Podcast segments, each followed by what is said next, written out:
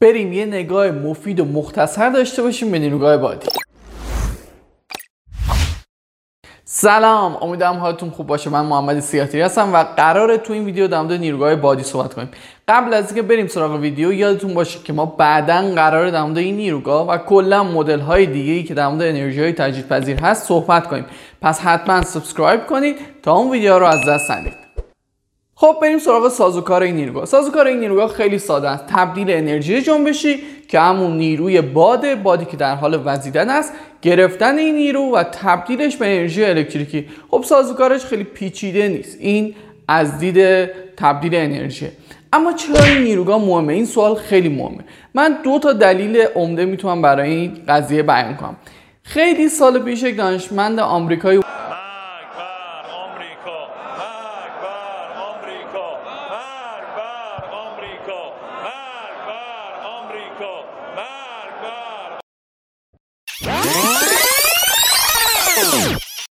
اومد یه جمله گفت، یه تحقیقات کرد که خلاصه شد یه جمله که خیلی جدی گرفته نشد. این جمله این بود، حالا خلاصه اون مقاله‌ای که ایشون داده بود این بود که در هشتاد متری ارتفاع از سطح دریا ما میتونیم هفتاد و دو تریلیون وات با استفاده از انرژی باد برق تولید کنیم. عدد خیلی وحشتناکه. اون موقع زیاد جدی گرفته نشد، ولی چند سال بعد که گذشت فهمیدن که این بنده خدا چه حرف گنده‌ای زده. در نظر داشته باشید کل مصرف برق در کل دنیا بیست و دو تریلیون وات هست. یعنی ما با استفاده از انرژی باد میتونیم تقریبا دو برابر بلکه هم بیشتر انرژی کل کره زمین رو تامین کنیم که یک ادعای خیلی بزرگ است. اما مورد بعدی که در واقع مقایسه انرژی باد با سایر روش های تولید برق به صورت سبک در واقع انرژی تجدیدپذیر هست اینه که انرژی باد برخلاف انرژی های دیگه مثل مثلا خورشیدی تقریبا بیست و چهار ساعت در مداره. نکنید وقتی شما از انرژی خورشید استفاده میکنید، خب شبا نداریمش و شبا خاموشی داریم، این شبا تولید برق نداریم با استفاده از سلولای خورشیدی. ولی جایی که توربین بادی نصب میشه تقریبا به صورت بیست و چهار ساعته ما اونجا وزش بادو داریم.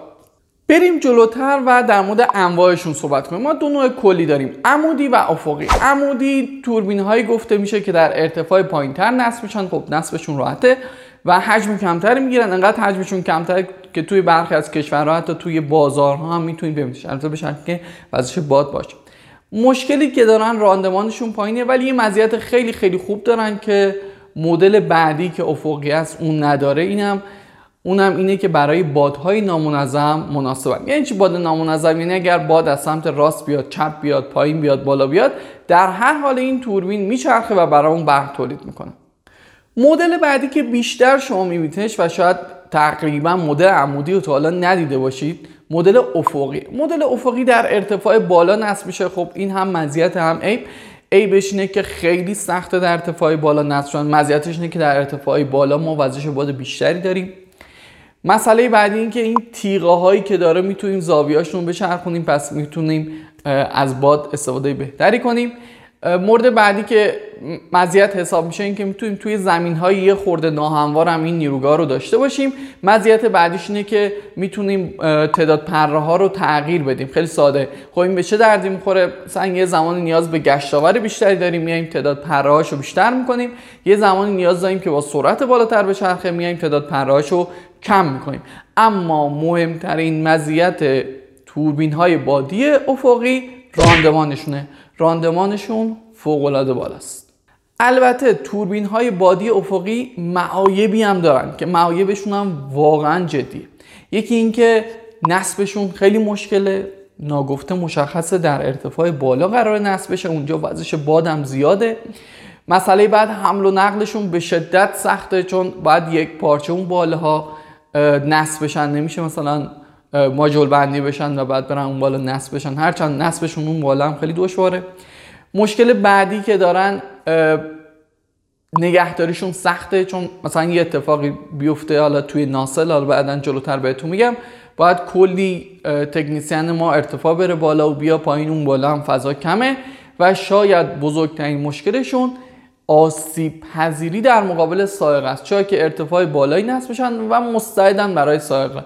تعداد زیادی از توربین‌های بادی هر ساله به خاطر سائقه و ولتاژهای بالایی که بهشون برخورد میکنه از کار میافتن. ஏப்பா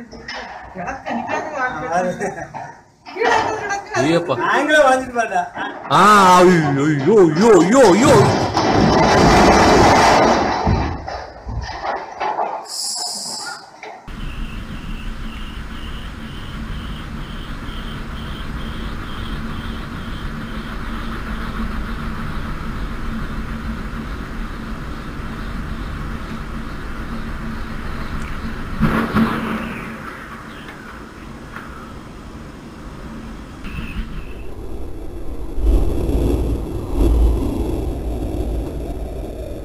توربینای افقی بر اساس سایزشون کلاس‌های مختلفی دارن. سه تا کلاس براشون در نظر میگیم.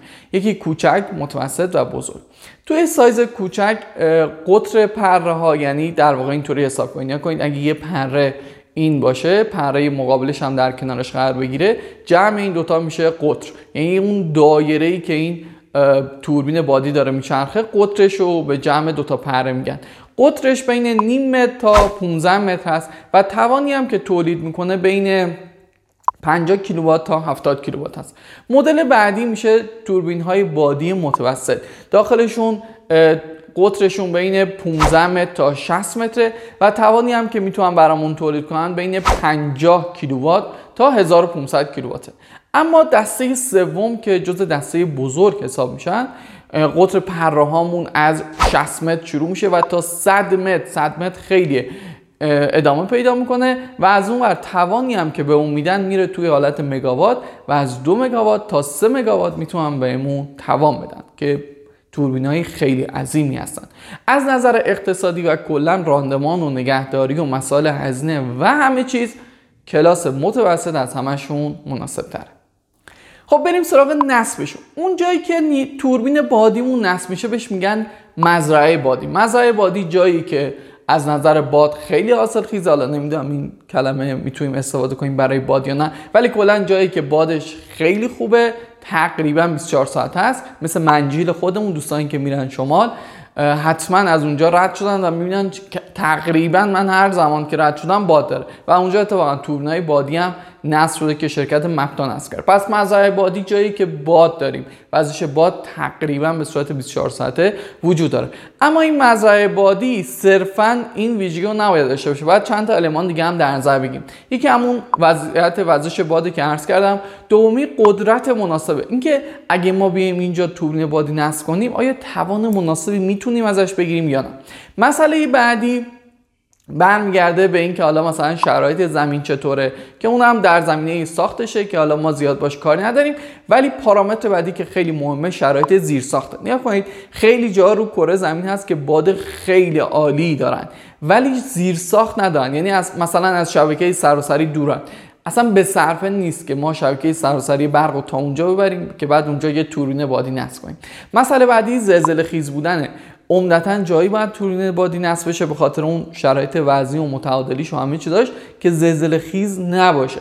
مسئله بعدی که خیلی مهمه کیفیت هوا یا رطوبت هواست. مثلا توی اهواز ما هم رطوبت هوا داریم و هم کیفیت بد هوا رو داریم که مثلا ریزگرد و اینا هست و اگه اونجا مثلا تو... حتی اگه باد خوبی هم داشته باشیم توربین بادی نصب کنیم، از نظر هزینه و نگهداری برام به صرفه نخواهد. بریم و یه خورده نگاهی کنیم داخل خود توربین بادی، ببینیم چی داریم. اون محفظه‌ای که اون بالا می‌بینید بهش میگن ناصل. پس توی ناصل چیزای متفاوتی داریم، از روتور گرفته، خود ژنراتور گرفته، گیرباکسش رو بگیرید، جعبه دنده‌ش رو بگیرید، ترمز، سنسور و همه چیز. حالا اینا رو به ترتیب توضیح بدیم. مثلا بخش ژنراتور. خب توی توربینای بادی ژنراتوری که استفاده میشه عمدتاً از نوع القایی، هرچند الان تو کشورهای خارجه ما ژنراتورهای شارمحور آهنربای دائم هم می‌بینیم که داره استفاده میشه، چون حالا مثلا ژنراتور القایی قبلا در موردش صحبت کردیم یه سری مشکلاتی داره که زیاد جالب نیست حالا کلا استفاده ازش. ولی با این حال عمده نیروگاه‌های بادی توی دنیا از ژنراتور القایی استفاده میکنن. بعدش جعبه دنده رو داریم. جعبه دنده چه قرار گرفته شده؟ نکنید سرعت وزش باد همیشه یکسان نیست، بالا و پایین میشه. جعبه دنده وظیفه‌ش اینه که این سرعت رو مناسب کنه برای ژنراتورمون. خب اگه ژنراتور القایی باشه یادتون هست که باید سرعتش بالاتر از سرعت سنکرون باشه، پس وجود جعبه دنده الزامی. حالا مثلا تو مدلایی که عرض کردم جدیداً و اکسیال فلاکس یا ژنراتورهای شارمحور آهنربا دائم استفاده میشه دیگه گیرباکس حذف میشه. میریم جلوتر و داخلش مثلا عوامل کنترلی داریم که وظیفه‌شون اینه که مثلا از بادسنج، بادسنج وسیله که سرعت باد مشخص میکنه، داده ها رو بگیره بر بخش کنترلی. بخش کنترلی چند تا کار انجام میده. مثلا اگر جهت وزش باد تغییر کنه، دو تا موتور داریم داخل توربین بادی. موتور اول خود ناسل رو میچرخونه، یعنی مثلا جهت باد عمود بر صفحه است، تغییر میکنه، ناسلم اون موتورم ناسل رو میچرخونه، پس یه خورده میتونه توربین بادی بازی کنه. حالا بستگی داره، بعضیشون میتونن صد و شصت درجه هم بشن. یه موتور دیگه هم داریم که میاد زاویه تیغه ها رو تغییر میده تا در نهایت بتونه از بادی که داره بهش میخوره بهترین راندمان رو بگیره. اما موارد دیگه هم هست، مثل ترمزها. ترمزها کارشون چیه؟ نیا کنید وقتی سرعت وزش باد خیلی پایینه، ترمزها وارد عمل میشن و میگن اصلا توربین نیاز نیست به چرخه چون راندمان نداره، سرعت هم نمیتونیم به بالاتر از سرعت سنکرون برسونیم، برای جریان تلقایی پس میسته. موقعی که سرعت باد بیشتر از بیست و پنج متر بر ثانیه میشه، عمده توربینای بادی تا زیر بیست و پنج متر بر ثانیه کار میکنن. ترمزها وارد عمل میشن و اجازه نمیدن که توربین با سرعت بیش از این بچرخه چون ممکنه آسیب ببینه و حتی برخی مواقع ما نیاز کسی رو بفرستیم بالا و تعمیراتی انجام بده، بازم ترمزها وارد عمل میشن و اجازه میدن که توربین ثابت بمونه که ما بتونیم تعمیرات رو انجام بدیم. اما در پایان اجازه بدید شما رو با بزرگترین نیروگاه بادی در دنیا آشنا کنم. نیروگاه بادی گاسو در چین که هشت هزار مگاوات برق تولید میکنه. اینو مقایسه کنید با نیروگاه دماوند که بتونید به عظمت کار پی ببرید. نیروگاه دماوند که در واقع از نوع سیکل ترکیبی از گاز بخاری دو هزار و پانصد مگاوات برق تولید میکنه که اگه این دوتا رو در کنار هم بذارید متوجه میشید که چه گپ بزرگی بین این دوتا قرار داره. هرچند نیروگاه بادی خیلی هم برای محیط زیست مسالمت آمیز نیست، چرا که برخی از محققان و کارشناسان محیط زیست میگن این بادی که شما دارید میگیرید و تبدیلش میکنید به انرژی الکتریکی، نیاز وجودش تا بتونه ابرها رو حرکت بده و در واقع اکوسیستم کره زمین رو کنترل کنه، ولی خب ما داریم انرژیشو میگیریم و استفاده میکنیم برای تولید برق که اونم بحث مفصلی داره. در پایان ازتون یه سوال دارم که خواهش می‌کنم در بخش نظرات حتما بهش جواب بدید. به نظر شما نیروگاه بادی به صرفه تره یا نیروگاه خورشیدی؟ اگر دارید کامنت میذارید حتما دلیلتون هم ذکر کنید که دوستانی که دارن این کامنت رو میبینن استفاده کنن. در پایان اگر به این دسته از موضوعات علاقه دارید حتما ما رو دنبال کنید، چون که در مورد نیروگاه‌های تجدیدپذیر یا به صورت کلی انرژی‌های پاک بازم ویدیو خواهیم گذاشت. شما رو به خدا میسپارم و خدا نگهدارتون.